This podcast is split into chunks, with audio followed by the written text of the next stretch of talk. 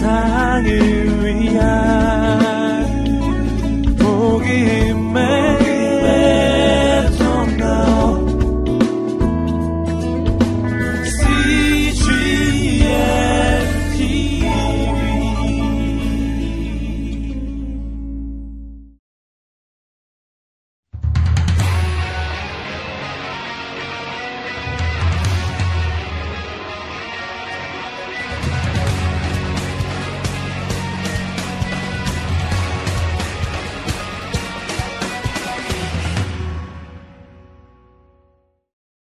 만나 뵙게 돼서 아주 정말 반갑고요. 어쩌다 여기까지 오셨는지 참 궁금하지만 다 들을 수가 없고요. 일단 강의를 시작하겠습니다. 6쪽을 여시겠습니까? 주로 책을 이용해서 강의를 하게 될 것입니다. 그래서 여러분들이 이 책을 따라가면서 같이 하기 때문에 글이 어렵지는 않을 것이라고 생각을 해요. 그리고 제가 강의하는 그 특징은 질문을 먼저 하고 그 질문을 여러분들이 찾을 수 있도록 안내해 드리는 거예요. 그래서 어렵지 않게 여러분이 잘 따라올 수 있도록 그렇게 하겠습니다. 먼저 이 그림을 보시면 어떤 느낌이 드십니까? 느낌, 생각 말고는 느낌이요. 네? 메말랐다. 그래서요. 메말랐다는 사실을 말씀하시는 거고요. 안 좋아요. 안 좋다는 거 생각인 것 같고요. 네, 감정, 느낌을 말씀해 보시라고요. 상막해요. 맞아요. 예. 강팍해요. 네, 또 다른 분은요? 뻥튀겨졌어요? 아, 뻥튀기가 생각나시는군요. 감정이 상당히, 예, 풍성. 네, 황폐. 그래서요. 어떤 느낌이 드세요? 황폐해서. 측은해요. 네. 또 다른 분은요? 갈증을 느껴요. 또 다른 분은요? 불쌍해요. 네, 불쌍해요. 네, 또요. 이쪽 동네만 말씀하시네요. 이쪽 동네는요. 배고파요. 네. 배고파서. 그래서요. 아파요. 네. 아픈 게 느낌입니다. 네. 네. 이 그림을 보십시오. 어떤 느낌이 드십니까? 행복해요. 네. 또. 여유가 있어요. 또요. 평안해요. 네. 이제 조금 늘었습니다. 느낌이. 네. 네. 또 다른 분은요? 네. 그러면 묻습니다. 여러분은 지금 상태가 왼쪽 것입니까? 오른쪽 것입니까? 지금부터 제가 묻는 거는요. 소망사항을 말씀하지 마시고, 예. 소망사항 우리가 다 압니다. 그러니까 실상을 말씀하시는 거예요. 네. 그러면 이제 답이 달라지지요. 우리가 어떤 분들은 예수님을 잘 모르시는 분도 계시고, 여기 오신 분 중에 또 어떤 분들은 신앙생활을 모태부터 하셨던 분도 있으실 것입니다. 그런데 상태가 지금 메마른 땅인 것 같은 이런 상태가 어, 있는 사람도 있고요. 또 어떤 사람은 푸른 초장처럼 굉장히 윤택하게 보이는 것 같지만 사실은 그 안에 내용이 없는 그런 삶을 살아갈 수도 있습니다. 그렇지만 또 정말 그 여유롭고 윤택한 그래서 다른 사람까지 흘러내보낼 수 있는 그런 삶을 사시는 분도 있을 것입니다. 그래서 우리가 이 그림에서 한 세 부류의 그런 그 상태를 알아볼 수가 있습니다. 그러면 왼쪽 그림이든 오른쪽 그림이든 우리에게 필요한 것이 있습니다. 그게 무엇이 필요한가 하면 저는 바로 이것이 필요하다고 생각을 해요. 변화. 잘하는 사람은 더 잘하기 위한 변화. 메말라 있는 사람들은 조금 윤택해지기 위한 변화. 윤택한 것처럼 보이나 실상은 아무것도 없는 사람은 그 안에서 좀 열매가 맺을 수 있는 그런 변화가 필요하다고 생각을 합니다. 그래서 여러분들이 여기에 변화 때문에 오신 분도 계시고 아니면 뭐 성경 통독 한번 한대. 나 한번 가고 싶, 가야지. 그리고 오신 분도 계실 것입니다. 그러나 하나님께서 우리에게 요청하시는 것은 지금 이대로의 삶은 안 된다는 거예요. 그래서 단순히 내용을 알기 위해서 오시는 것보다는 하나님, 하나님께서 저에게 요청하시는 변화가 무엇인지 제가 그 말씀을 듣고 하나님이 원하시는 그런 삶으로 변화되어지기를 원합니다. 라는 심정으로 오시기를 주님의 이름으로 축복합니다. 아멘. 네. 그럼 무엇이 변할까? 변화를 해야 된다는데 무엇이 변할까? 지금 여기서 칠을 하고 있습니다. 이 속에는 흰색인데 겉에 빨간색을 칠한다고 그래서 이것이 변화일까요? 1번 변화이다. 2번 아니다. 네, 아니다. 분명하지요. 아닌데 이거 변화인데 그렇게 생각되시는 분 한번 손 들어 보시겠습니까? 네, 아무도 없어요. 그럼 무엇이 변화이냐? 바로 이것이 변화입니다. 애벌레에서 누에고치가 되고 나비가 되는 것 이것이 바로 변화입니다. 그런 나비가 되었다 그래서 그 에볼러 속에 있었던 그런 요소들이 없어진 건 아니에요. 그러나 전혀 다른 형태로 바뀌어진 것을 볼 수가 있습니다. 마찬가지로 지금 우리의 속에 있는 이런 속성들이 없어지는 것은 아닙니다. 그러나 우리의 가치관이 변화되어지고 우리의 말이 변화되어지고 우리의 삶이 변화되어지고 그런 삶이 우리 가운데 드러나기를 주님의 이름으로 축복합니다. 아멘. 이것이 바로 변화예요. 그래서 왼쪽이 아니라 왼쪽이 아니라 오른쪽으로 갈 수 있는 저와 여러분 되셨으면 참 좋겠습니다. 그럼 이제 이런 질문이 생기지요. 그러면 변화를 일으키는 요소가 뭔데? 변화를 해야 되는데 변화를 일으키는 요소가 뭔가? 많은 그 교회들에서 변화를 일으키는 요소로서 육쪽 한번 보시겠습니까? 육쪽. 육쪽. 육쪽에 네, 세 번째 단락. 세 번째 단락 첫 번째 줄 오른쪽 끝에 변화를 같이 읽겠습니다. 시작.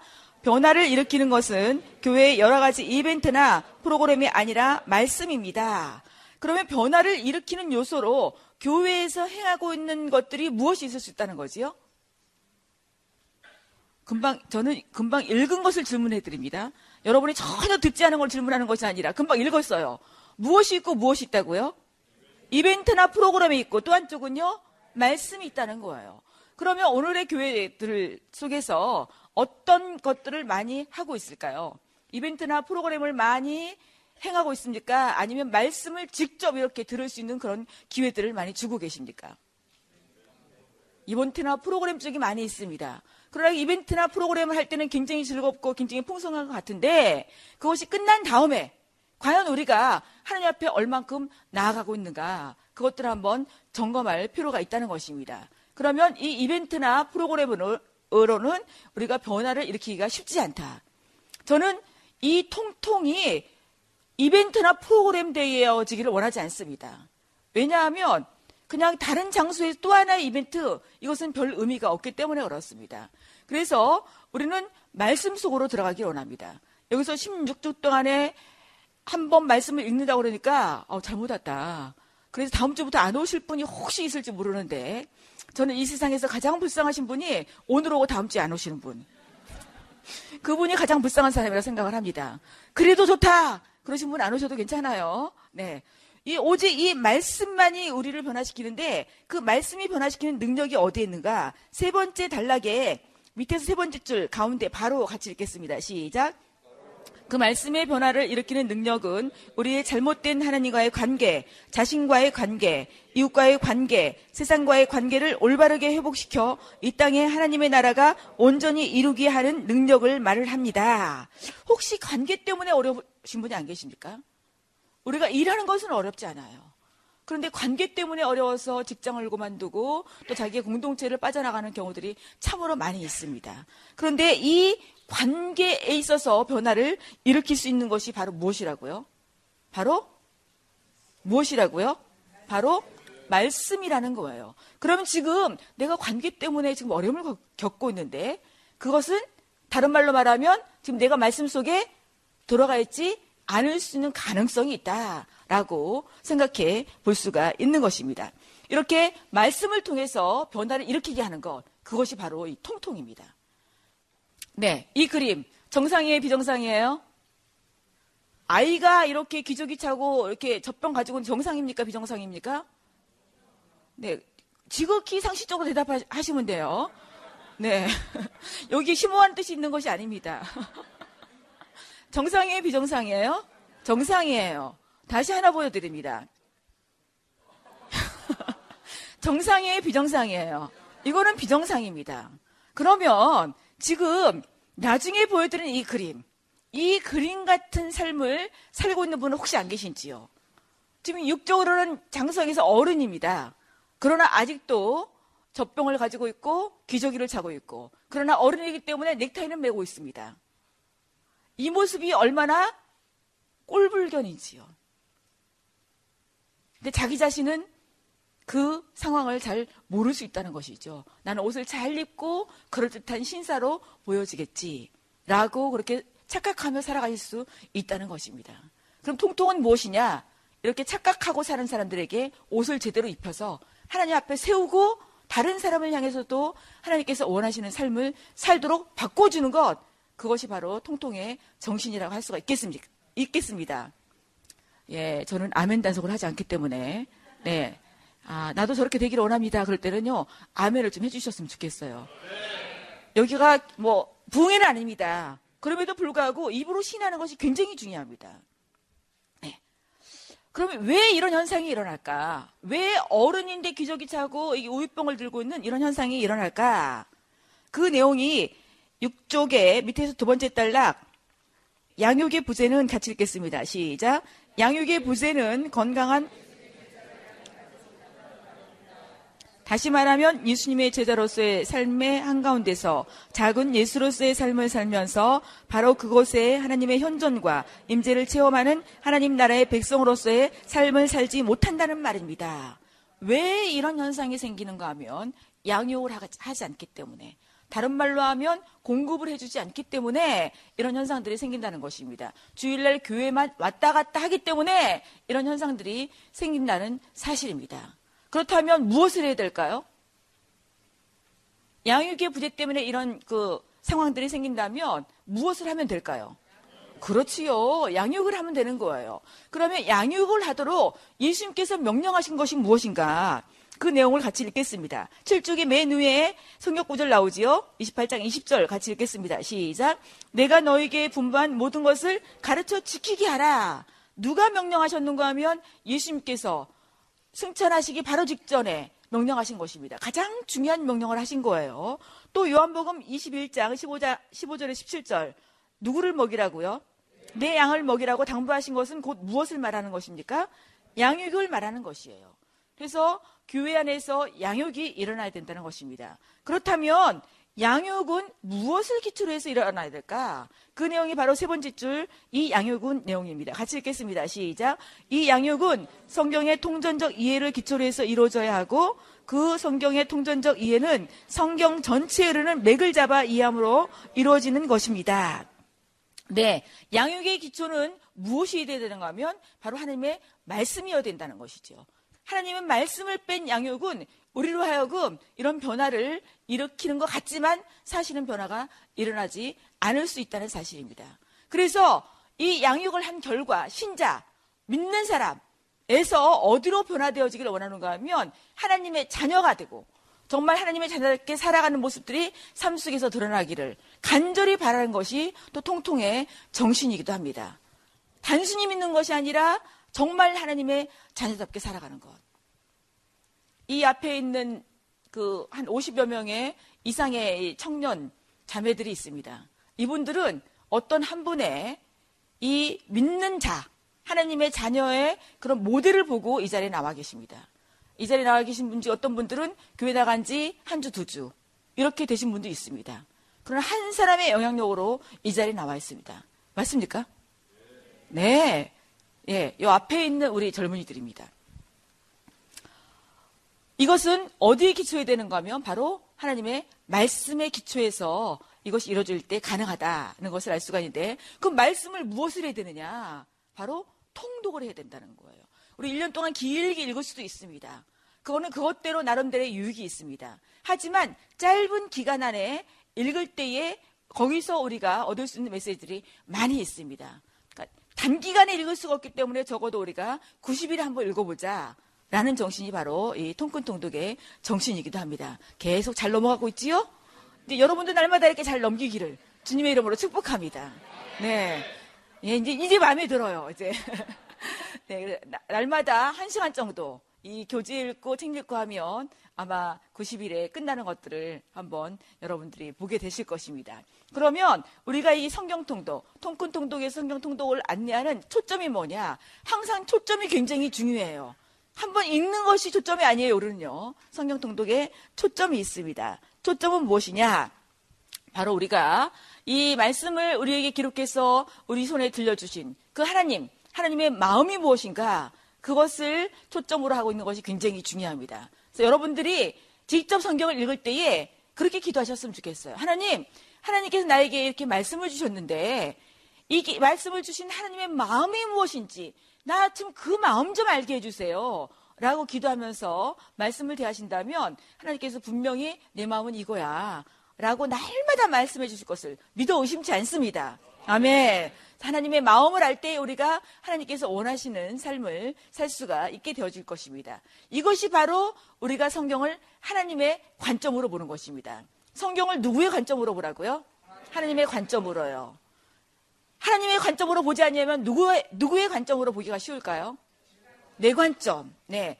두 가지 관점으로 볼 수가 있어요. 지금까지는 여러분들이 어떤 관점으로 읽으셨는지 아마도 내 관점이 아닐까 그렇게 생각이 듭니다. 그러나 이제는 하나님의 관점으로 그 관점을 바꾸시는 그런 시점이 되었다고 생각을 합니다. 그러면 하나님의 관점으로 읽도록 하기 위해서 우리 통큰 통독은 강점이 있습니다. 무엇이 강점인가 하면 7쪽에 밑에서 두 번째 단락 여섯 번째 줄 이 책은 찾으셨습니까? 네, 이책 같이 읽겠습니다. 시작. 이 책은 성경의 맥공부와 성경 통독을 결합한 책입니다. 성경의 맥을 잡아줍니다. 무엇을 가지고 맥을 잡아주는가 하면 하나의 관점을 가지고 맥을 잡아줍니다. 그러니까 맥을 잡아주는 그 지식으로 끝나는 것이 아니라 직접 성경을 읽도록 하는 거 이것이 바로 이 통큰 통독의 강점이라고 할 수가 있겠습니다. 그래서 이 통큰 통독의 강점을 통하여서 우리가 어떤 것을 보기를 원하느냐? 이 하나님 나라를 보기를 원합니다. 무엇을 보기를 원한다고요?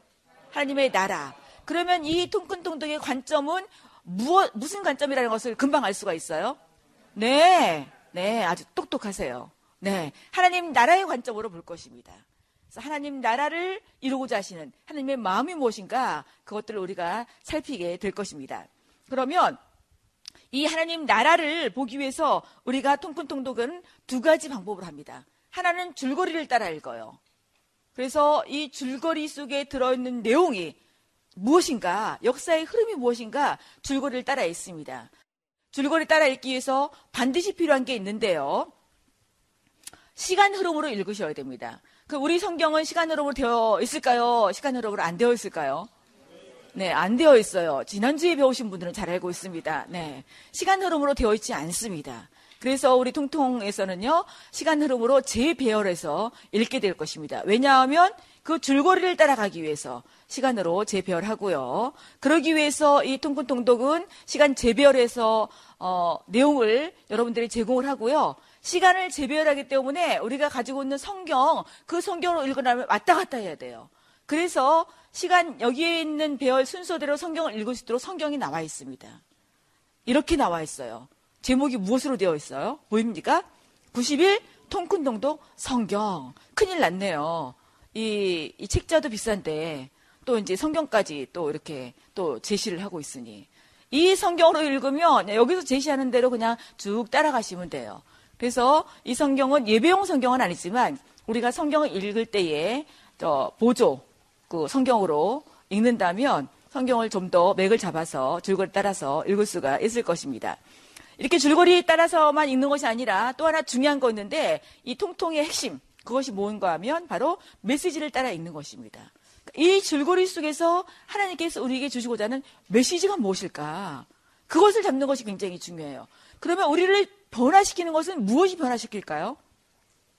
줄거리가 변화시킬까요? 메시지가 변화시킬까요? 그렇습니다. 메시지가 변화시켜요. 그래서 하나님 오늘 내용들을 많이 듣는데 하나님께서 나에게 주시고자 하는 메시지가 무엇인지 오늘 딱 한 가지라도 가지고 나갈 수 있도록 도와주세요. 그리고 날마다 읽을 때마다 메시지 한 가지라도 저에게 말씀해 주세요. 라는 심정으로 읽는다면 많은 변화가 일어날 것을 확신합니다. 그렇기 때문에 이런 변화들이 통통 일기에서 분명히 일어났고 일기에서도 분명히 일어나게 될 것입니다. 그러면 이 메시지를 찾기 위해서 이 통통에서 제안하고 있는 관점 세 가지가 있어요. 첫 번째는 무슨 관점일까요? 종말론적인 관점이에요. 두 번째는요, 하나님 나라 관점이에요. 세 번째는요, 구별된 삶의 관점입니다. 그래서 이 통통에서는 이 세 가지 관점을 중심으로 맥을 잡아 드릴 것입니다. 첫 번째, 무슨 관점이요? 종말론적 삶의 관점. 두 번째는요, 하나님 나라의 관점. 세 번째는 구별된 삶의 관점. 그런데 어떤 관점이 제일 크지요? 하나님 나라 관점. 하나님 나라 관점으로 보는데 우리가 세 가지로 나눠서 보게 될 것입니다. 하나님 나라는 결국 종말을 향해서 나갑니다. 하나님 나라로 사는 사람은 이 땅에서 거룩한 삶을 살아갈 수밖에 없게 되어집니다. 그래서 우리가 세 가지로 나눴지만 결국 한 가지로 요약한다면 무슨 관점이라고요? 하나님 나라 관점이다. 이렇게 세 가지로 우리가 읽게 될 것입니다. 어, 이 그림은 무슨 그림인가 하면요. 우리가 어, 교회 오래 다니신 분들은요. 지엽적인 내용들을 많이 알고 있어요. 여기에 이 내용, 여기에 이 내용, 여기에 이 내용. 다 부분적으로 알고 있습니다. 그런데 그 부분들을 어떻게 해야지 우리가 줄거리 속에서 메시지를 찾아낼 수가 있는가 하면 꿰어야 돼요. 그래서 우리나라 속담에 이런 속담이 있죠. 구슬이 서말이라도 꿰어야 보배다. 구슬이 여기에 서말 가지고 계신 분도 있을 거예요. 그분들은 꿰어질 거예요. 구슬이 없으신 분들은 구슬 하나하나를 이제 흩어지게 하는 것이 아니라 차근차근 꿰어가는 그런 경험들을 하게 될 것입니다. 아멘. 그럼 여러분 묻습니다. 16절로 넘어가셔서요. 성경 읽기가 재밌으십니까? 네. 네. 소망상을 대답하지 마시고 실상을 대답하세요. 성경 읽기가 재미있으십니까? 네. 재미가 없어요. 근데 왜 읽으세요? 네. 예, 떡으로만 살 수 없기 때문에 하나님의 입으로 나오는 말씀으로 살아야 되기 때문에 예, 의무로 읽습니다. 네. 또 누가 읽으라고 하니까 네, 그렇게 읽지요. 성경이 읽기, 성경 읽기가 재미가 없는 이유는 아까 말씀드린 것처럼 성경이 줄거리를 따라가지 않아요. 우리가 가지고 있는 성경은 주제별로 편집되어 있습니다. 어디까지는 줄거리가 가는 것 같은데 어느 부분 가면 줄거리가 더 이상 흘러가지 않고 턱 막히는 그런 경험들을 하게 될 거예요. 그런 경험을 하신 분들은요, 성경을 그래도 잘 읽으신 분이에요. 그런데 그런 경험 안 하시고, 그래, 성경이니까 오죽 알아서 썼으려고. 그러면서 뭐, 그래, 맞지, 맞지. 이렇게 그냥 읽으신 분들을 또 있으실 거예요. 아마 웃으시는 분이 그런 분들 아니실까. 네, 성경은 주제별로 편집이 되어 있습니다. 그래서 주제별로 편집된 것을 줄거리로 깨워드리는 것이 바로 이 통큰 통독이기도 합니다. 그러면 어떻게 주제별로 편집되어 있는데 지금 그 주제를 알려드리겠습니다. 구약에 우리가 크게 세 가지로 주제가 되어 있습니다. 한 가지 주제는 무엇인가 하면 창세기서부터 에스더까지 17권이 한 가지 주제예요. 이것은 어떤 주제로 되어 있는가 하면 역사라는 주제로 되어 있습니다. 그래서 창세기서부터 에스더까지 역사가 쫙 흘러가요. 그런데 그 뒤에는 더 이상 역사가 흘러가지 않습니다. 그 책이 무슨 책이냐? 그 뒤에는 다섯 권 책이에요. 욥기, 시편, 잠언, 전도서, 아가서. 이, 이 책을 시가서라고 합니다. 다섯 권이에요. 역사가 흘러가지 않아요. 그 뒤에 또 역사가 흘러가지 않는 책이 또 있습니다. 이름하여 예언사라고 합니다. 예언자들이 선지자들이 예언해 놓은 내용. 그래서 예언서인데 이 예언서도 역, 그, 역사가 흘러가지 않아요. 그래서 우리가 성경이 잘 꿰어지지 않는 것입니다. 그럼 시가서는 어디 속에 들어가야 될까요? 역사 속에 들어가야 되겠지요. 이 예언서, 선지서들은 또 어디에 들어가야 될까요? 역사 속에 들어가야 되겠지요.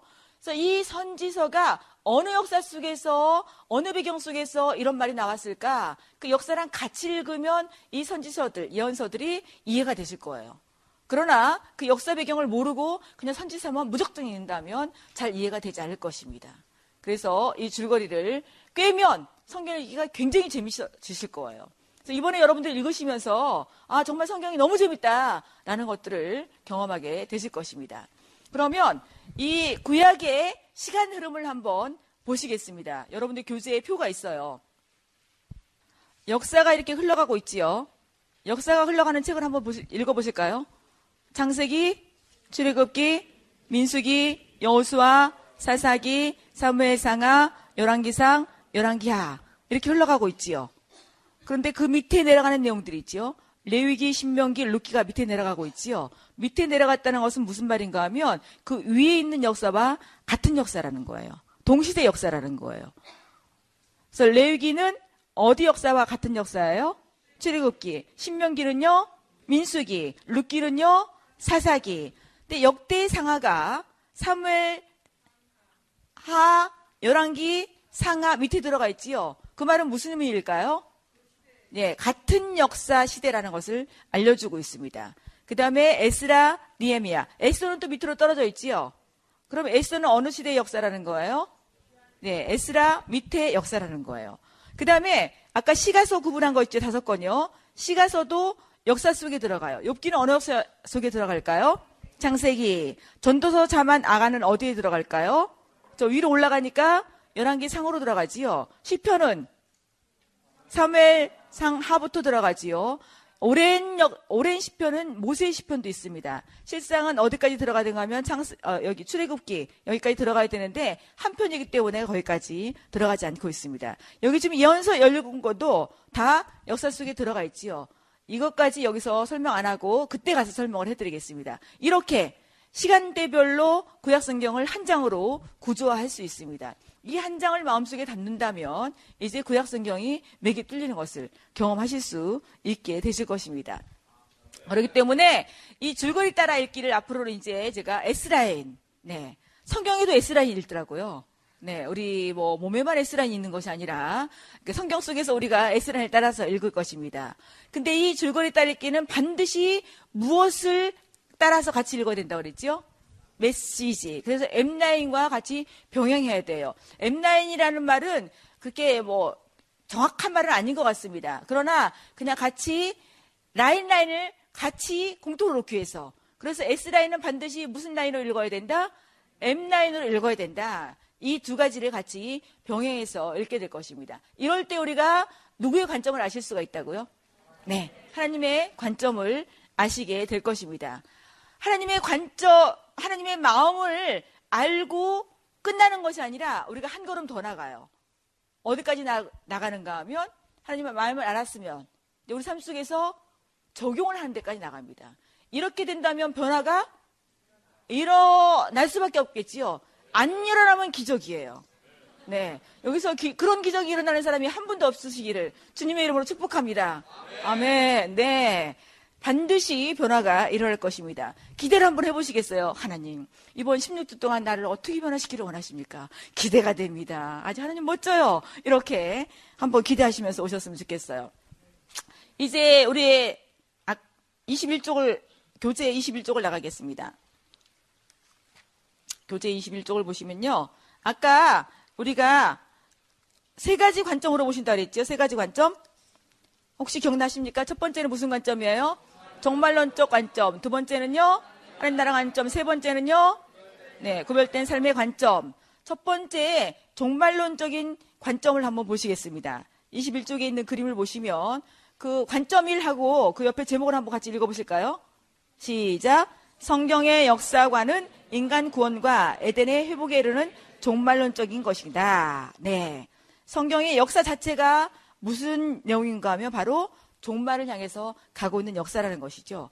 여기서 보시면 처음에 창조한 이 역사가 예수 그리스도를 통해서 어디까지 가게 되는가 하면 마지막까지 가게 되어집니다. 그래서 기독교 역사관은 선 역사관이에요. 한 번 지나간 역사는 다시 돌아오지 않습니다. 근데 이 역사가 어디를 향해서 가고 있는가 하면 종말을 향해서 가고 있다는 것이죠. 우리가 종말을 향해서 가고 있다는 이 성경의 내용을 몰라도 여러분들이 이 환경이나 그 시대가 변화되는 거 보면 아, 이 시대가 어디를 향해서 가고 있다는 것을 금방 알 수가 있잖아요. 자연이 그것을 말을 해주고 있고 환경들이 그것을 말을 해주고 있는 것을 볼 수가 있습니다. 결국 이 역사는 이제 끝이 오는 날이 있을 것입니다. 반드시 있게 될 것입니다. 그래서 우리가 성경을 그런 관점으로 보게 될 것이고요. 두 번째, 28쪽을 보시면 하나님 나라의 관점에 대한 그런 그림이 나와 있습니다. 하나님 나라라는 것은 무엇이 회복되는가 하면요. 하나님 나라라는 것은 하나님의 통치가 회복되는 것이 바로 하나님 나라입니다. 그럼 여러분 나라의 3요소가 무엇인지 혹시 아십니까? 우리나라의 3요소. 국가. 네. 국민, 주권, 영토. 이 세 가지가 나라의 3요소예요. 그러면 우리나라의 주권은 누구에게 있지요? 대통령에게 있습니까? 우리나라의 주권은 누구에게 있지요? 네, 국민에게 있지요. 그러면 하나님, 하나님 나라라고 하니까 하나님 나라에도 뭐뭐가 있어야 될까요? 국민, 주권, 네. 영토가 있어야 되겠지요. 그럼 하나님 나라의 주권은 주권이 누구에게 있을까요? 네. 그것만 다릅니다. 하나님 나라의 백성이 있고 하나님 나라의 영토가 있어요. 그러면 도대체 하나님 나라가 땅이 어디가 있는데 그런 생각하시는 분이 또 있을지 모르겠습니다. 그걸 여러분들이 공부해 나가시면서 하나님 나라가 어디 있지? 어느 지역인가? 그런 것들은 한번 찾아보는 그런 즐거움도 누리셨으면 좋겠습니다. 여기서 다 가르쳐 주는 거 재미없잖아요. 여러분들이 여기서 책을 읽으시면서 아, 이게 뭐지? 그렇게 찾아보는 것도 굉장히 중요할 것이라는 생각이 듭니다. 그럼 도대체 하나님 나라가 뭐야? 하나님 나라의 정의를 같이 읽겠습니다. 28쪽에 밑에서 두 번째 단락 그 하이라이트로 된 거 있지요? 하나님 나라는 같이 읽겠습니다. 시작. 하나님 나라는 하나님의 통치가 이루어지는 영역입니다. 즉 신본주의가 이루어지는 영역이지요. 이것을 또한 인유에 반대되는 개념으로 쉰이라고 하기도 합니다. 여기 보면 우리가 생전 들어보지 못한 단어가 한 단어가 나와요. 두자. 무슨 단어가 나오지요? 신위라는 단어가 나옵니다. 신위. 신위는 누가 이루는 것을 말을 하는가 하면 하나님께서 이루신다라는 의미가 바로 신위예요. 근데 신위는 무엇에 반대되는 개념이라고요? 인위에 반대되는 개념이에요. 그럼 인위는 누가 이루는 것일까요? 예, 사람이 이루는 것이 인위예요. 그러면 여기서 하나님께서 원하시는 것은 신위일까요? 인위일까요? 신위. 그게 바로 하나님이 원하시는 대로 이루어지는 나라. 그 나라가 바로 무슨 나라라고요? 하나님의 나라. 그럼 하나님의 마음 속에는 무슨 나라가 있을까요? 하나님의 나라가 있어요. 그럼 우리 마음 속에도 무슨 나라가 있어야 될까요? 하나님 나라가 있어야 된다는 것이에요. 그럼 묻습니다. 네, 답변하셨는데, 네. 하나님 나라가 여러분 속에 있습니까? 아멘을 크게 대답하시는데, 네. 제가 선생님께 있냐고 물어보고 싶은데 그냥 참겠습니다. 네.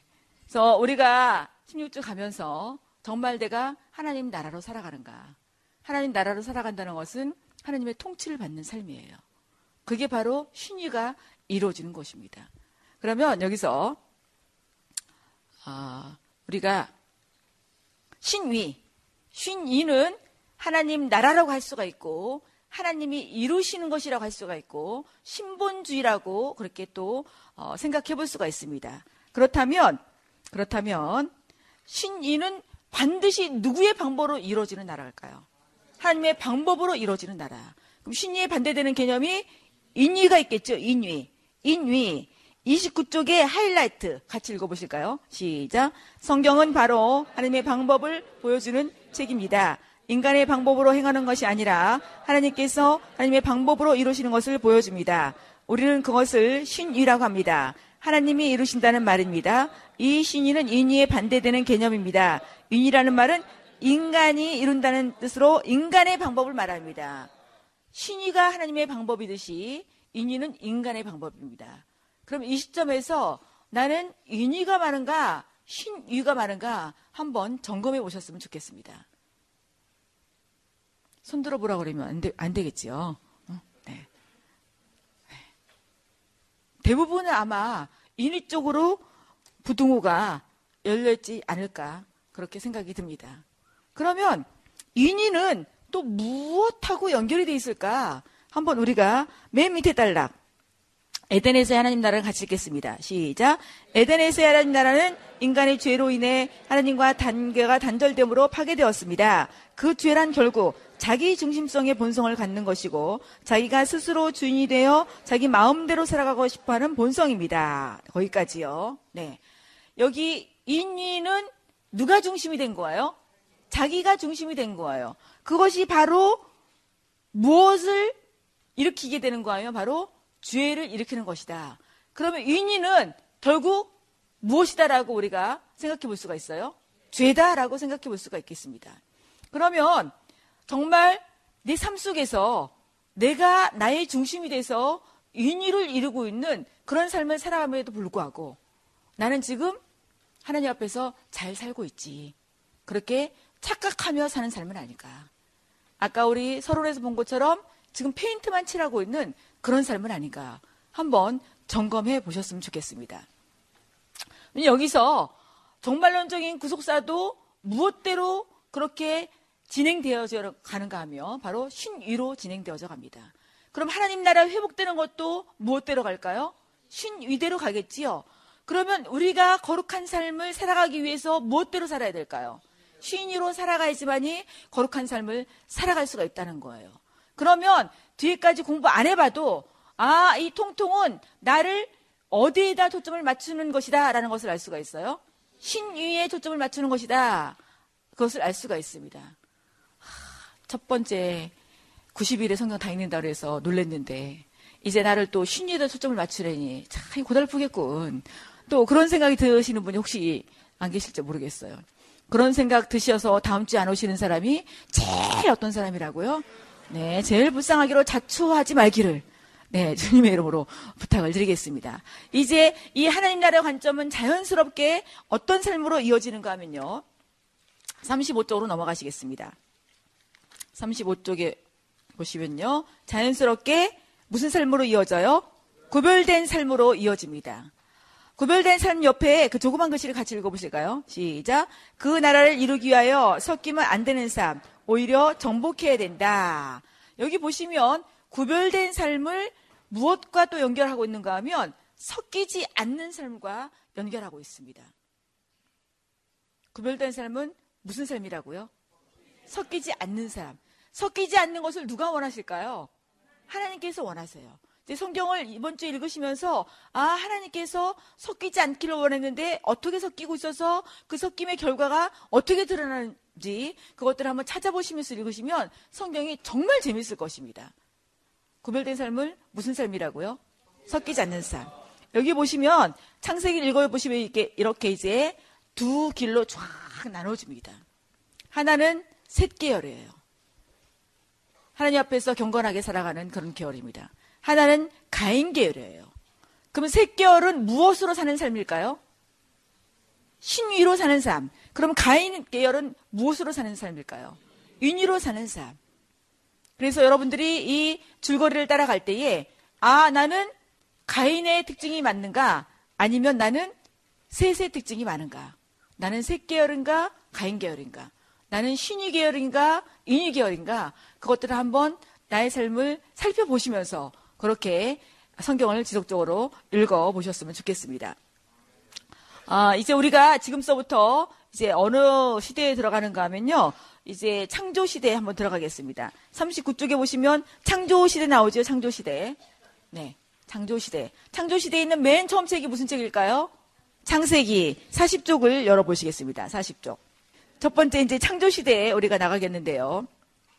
창세기를 보시면 이렇게 두 부류로 나눌 수가 있습니다.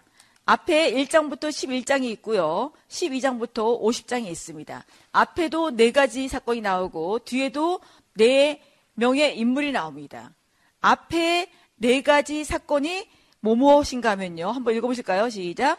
창조, 다라, 홍수, 바벨탑. 이 네 가지 사건이 주요 사건입니다. 주에 나오는 그 족장들의 이름은요. 아브라함, 이삭, 야곱, 요셉. 이렇게 네 인물을 볼 것입니다. 창세기 1장부터 11장까지는 네 가지 사건인데 무엇 무엇이라고요? 창조, 타라, 홍수, 바벨탑. 12장부터 50장까지는 네 인물이 나오는데 아브라함, 이삭, 야곱, 요셉, 아이야요 그렇게 외우시면 되겠습니다. 그러면 창세기 1장 1절 외우실 수 있는 분을 같이 한번 외워보실까요? 시작. 태초에 하나님이 천지를 창조하시니라 42쪽으로 넘어갔습니다. 태초에 하나님이 천지를 창조하시니라. 네. 성경은 이렇게 시작해요. 그렇다면 이렇게 선포하고 시작하는 그 의미 속에 어떤 내용이 들어가 있을까? 한번 생각해 보신 적이 있으십니까? 창세기 1장 1절을 못 넘어가면 우리는 신앙생활을 할 수가 없습니다. 창세기 1장 1절이 무엇을 의미하는지를 우리가 제대로 알 때에 신앙생활을 제대로 출발할 수가 있어요. 그러면 태초에 하나님이 천지를 창조하시니라. 이 내용은 과연 어떤 의미일까? 무슨 의미일까? 그 밑에 그 굵은 제목 있죠? 굵은 제목 밑에 전체 핵심입니다. 같이 읽겠습니다. 시작.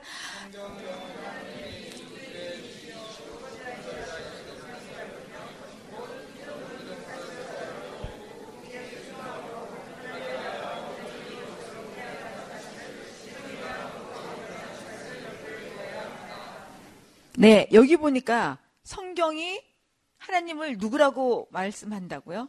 네. 그러면 창세기 1장 1절은 하나님이 내가 누구야 라고 선포하는 거예요. 내가 주인이야 라고 선포하는 거예요. 내가 주인이야 라고 선포할 수 있는 방법은 두 가지가 있어요. 한 가지는 사면 돼요.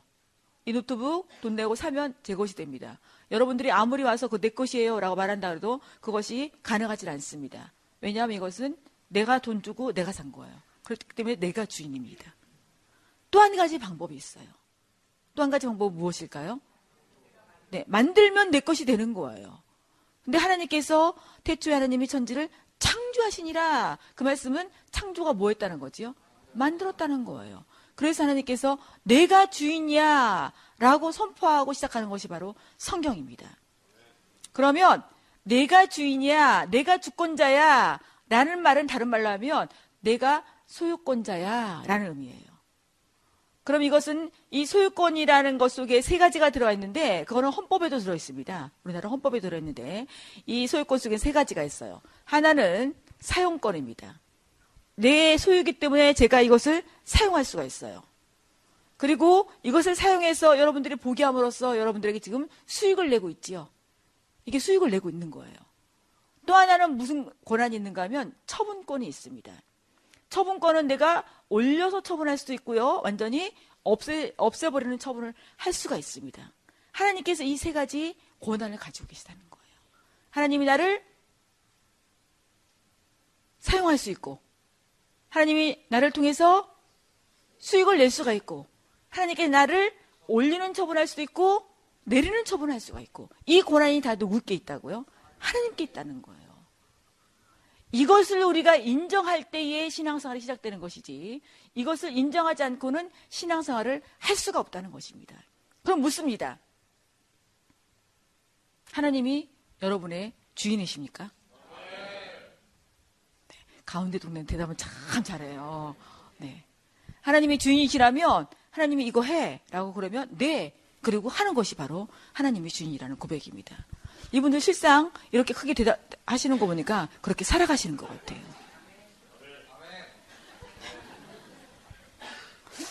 네, 이제 이 대답을 좀 이렇게 그 둘러 있으신 분도 같이 좀 하셨으면 좋겠어요. 이 노른자위만 하지 마시고요. 네.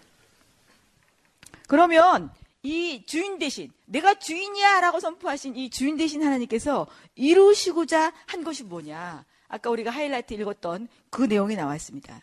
하나님께서 이루시고자 한 것이 무엇인가 하면 바로 하나님 나라를 온전히 이루고 싶으셨던 것입니다. 그러면 하나님께서 하나님 나라를 이루시기 위해서 그 하나님 나라의 국민인 우리가 해야 될 거 한 가지가 있습니다. 몇 가지가 있다고요? 한 가지밖에 없어요. 두 가지도 아니에요. 한 가지예요. 그 한 가지가 무엇이냐? 그 한 가지가 네 하이라이트 두 번째 줄에 보시면 피조물은 그 사실을 받아들이고 그분께 예, 순종에다 동그라미 쳐으시고요 별표 다섯 개. 우리가 해야 될 거 한 가지가 무엇이라고요? 순종. 그러면 하나님께서 하나님 나라를 회복시키는데 우리의 무엇을 통해서 회복시키신다고요? 우리의 순종을 통해서 회복시켜진다. 그럼 여러분들의 눈에 지금 하나님 나라가 잘 보이십니까? 네, 무조건, 네. 하나님 나라가 잘 보이십니까? 저 뒷동네에게 묻겠습니다. 잘 보이세요? 네. 잘 안 보여요? 네. 잘 보인다면 지금 순종을 잘하고 있다는 거예요. 근데 만약에 잘 안 보이신다면 하나님 나라의 백성이 순종을 안 하고 있다는 것입니다. 한번 잘 생각해 보십시오. 하나님 나라가 잘 보이는지 안 보이는지. 왜 우리나라에서 기독교가 개독교라고 이렇게 그렇게 예, 손가락질을 받고 있는지 순종을 잘하고 있는 모습인지 순종을 안 하고 있는 모습인지. 금방 나와요. 어렵지 않아요. 하나님께서 하나님 나라를 이루시는 방법이 한 가지인데 무엇이라고요? 누구의 순종이라고요? 누구의 순종이라고요? 네, 그때는 나라고 해야 돼요. 나의 순종을 통해서 하나님 나라를 회복시켜 나간다. 그 우리가 한 주 한 주 여기에 오면 올수록 한 주 한 주 가 합쳐져서 한 달이 되고 한 달이 합쳐져서 두 달이 되고 이렇게 지난 다음에 사람들은 나를 통해서 무슨 나라를 볼 수 있게 될까요? 하나님 나라를 볼 수 있게 될 것입니다. 44쪽으로 넘어가시면요. 우리의 내가 주인이야 라고 그 말씀하신 그 하나님께서 주인 되신 하나님이 어떤 하나님이신가 그것을 잘 말씀을 해주고 있습니다. 1번, 2번, 3번, 4번 거기 나오는데요. 1번은 하나님께서 이 만물을 창조하셨는데 무엇으로 창조하셨대요? 네, 말씀으로 창조하신 하나님을 볼 수가 있고요. 그 말씀으로 창조하신 하나님께서 두 번째 가보시니까 계획을 가지고 계시는데 하나님께서 목적이 있으시다는 거예요. 누구를 향한 목적이 있으시다는 거예요? 나를 향한 목적이 있으시다. 그래서 이 성경을 읽어가시면서 하나님께서 나를 향한 목적을 발견하시는 그런 삶이 되시기를 주님의 이름으로 축복합니다. 세 번째는요, 이름을 짓는다는 것은 무슨 말인가 하면 정의를 내리신다는 거예요. 그럼 하나님께서 정의 내리시면 우리가 이 일을 제기할 수가 있을까요? 주인 되신 하나님이 이것이 이거야 라고 정의 내렸으면 우리는 네 그렇습니다 해야 될 존재가 바로 우리입니다. 그런데 하나님께서 정의 내리신 것에 대해서 우리가 네 그렇습니다 하는 그런 사람입니까? 하나님 그거 아닌데요? 라고 그렇게 토를 다루는 그런 사람입니까? 전자예요 후자예요? 네, 전자는 소망사항이고요. 네. 후자의 그런 모습들이 우리 가운데 많이 있음을 볼 수가 있습니다. 정의 내리신 하나님. 그 정의 내리신 하나님께서 또 어떻게 하시는가 하면 구별해 나가십니다. 아까 하나님께서 뭐 하지 말라고 그러셨지요? 섞이지 말라고 그랬지요. 섞이지 말라고 그러면서 하나님께서 우리 삶을 구별해 내십니다. 근데 이 하나님께서 뒷장으로 넘어가시면요. 다섯 번째, 이렇게 행하신 하나님께서 우리에게 무엇을 주시는 하나님이시라고요? 예, 축복을 주시는 하나님. 이 다섯 가지 중에서 무엇이 가장 좋으십니까? 네, 뭐니 뭐니 해도 축복이 가장 좋지요. 근데 축복을 얻기 위해서는 하나님께서 말씀하신 하나님 그 말씀을 우리가 잘 들어야 되고 하나님의 목적이 무엇인지 그 목적을 따라 사는 삶을 살아야 되고 하나님께서 정의 내리신 것에 대해서 네 그렇습니다. 라고 순종하는 삶을 살아갈 때 그렇게 우리가 하나님께로부터 축복을 얻으실 수가 있다는 것입니다. 이렇게 축복을 주시기 위해서 하나님께서 우리를 하나님의 형상대로 창조하셨다고 성경은 언급을 하고 있습니다. 그러면 44쪽에 자라나기 길게 돼 있는 거 있지요. 자라나기. 자라나기. 밑에서 두 번째 단락. 무엇보다도 찾으셨습니까? 같이 읽겠습니다. 시작. 무엇보다도 하나님이 인간을 하나님의 형상대로 지으신 이유는 바로 인간과 사랑의 관계를 맺으시고 하나님 나라를 대리하여 다스리며 하나님과 함께 왕노릇하게 하기 위함입니다. 네. 인간과 무슨 관계를 맺으시려고요? 사랑의 관계를 맺으시려고요. 다른 말로 우리가 하나님께 나아가서 하나님 사랑합니다라고 고백하고 하나님께서 우리에게 사랑한다는 것을 기록해 놓으신 그 성경 속에서 하나님의 사랑을 찾으며 그렇게 사랑의 관계를 맺으며 살기를 원하시는 마음이 누구의 마음이라고요? 하나님의 마음이라고요. 그럼 우리가 성경을 읽으시면서 하나님의 어떤 마음을 절절히 깨달을 수가 있을까요? 하나님께서 우리를 얼마나 사랑하시는지 그 마음을 절절히 깨달으실 수가 있게 될 것입니다. 그럴 때 우리가 하나님과 가까이 나가서 하나님과 사랑의 관계를 맺을 수 있게 될 것입니다. 그럴 때 하나님께서 우리에게 복 주신 하나님께서 복을 주실 것입니다. 그러면 이 복은 도대체 무슨 복인데 47쪽 47쪽에 보시면 에베소 1장 3절 같이 읽겠습니다. 하나님께서 우리에게 어떤 복을 주셨을까? 우리가 원하는 그런 복인가? 아니면 하나님께 주시는 무슨 무슨 복입니까? 읽으시고 찾아보시기 바랍니다. 시작. 찬송하리로다. 하나님 곧 우리 주 예수 그리스도의 아버지께서 그리스도 안에서 하늘에 속한 신령한 것을 네. 거기 보시면 무슨 복을 주셨대요? 네. 신령한 복을 주셨대요.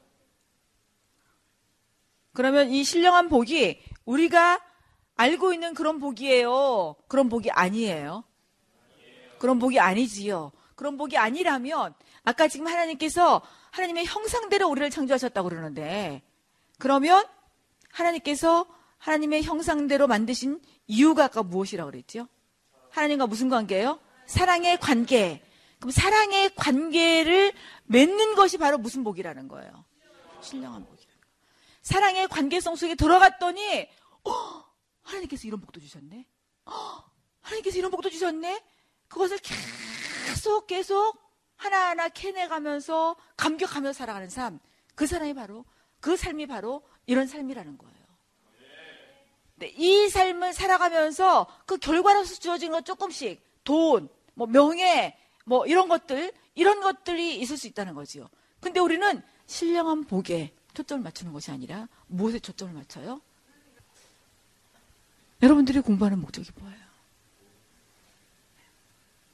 따지고 따지고 들어가면 좋은 직장 들어가서 돈 많이 벌고 잘 살고 우리 마음속에는 실상의 마음속에는 그런 것이 있습니다. 근데 그거는 신령한 복 속에 들어갔을 때에 주어지는 극히 일부분이라는 거예요.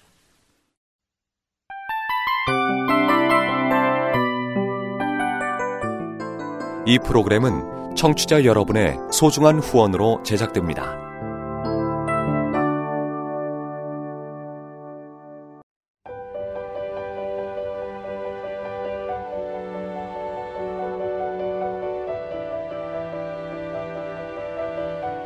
세상에는 수많은 교회들이 있지만 더 깊이 있는 말씀 강해를 찾기 위해 크기로만 교회를 선정하지 않습니다. 보다 좋은 영적 콘텐츠를 더 많이 나누기 위해 방송비를 받지 않습니다. 1년 365일 복음만 전하고 싶어서 우리는 광고를 하지 않습니다. 온누리의 복음을 땅끝까지 CGN TV와 함께 땅끝 성교사가 되주세요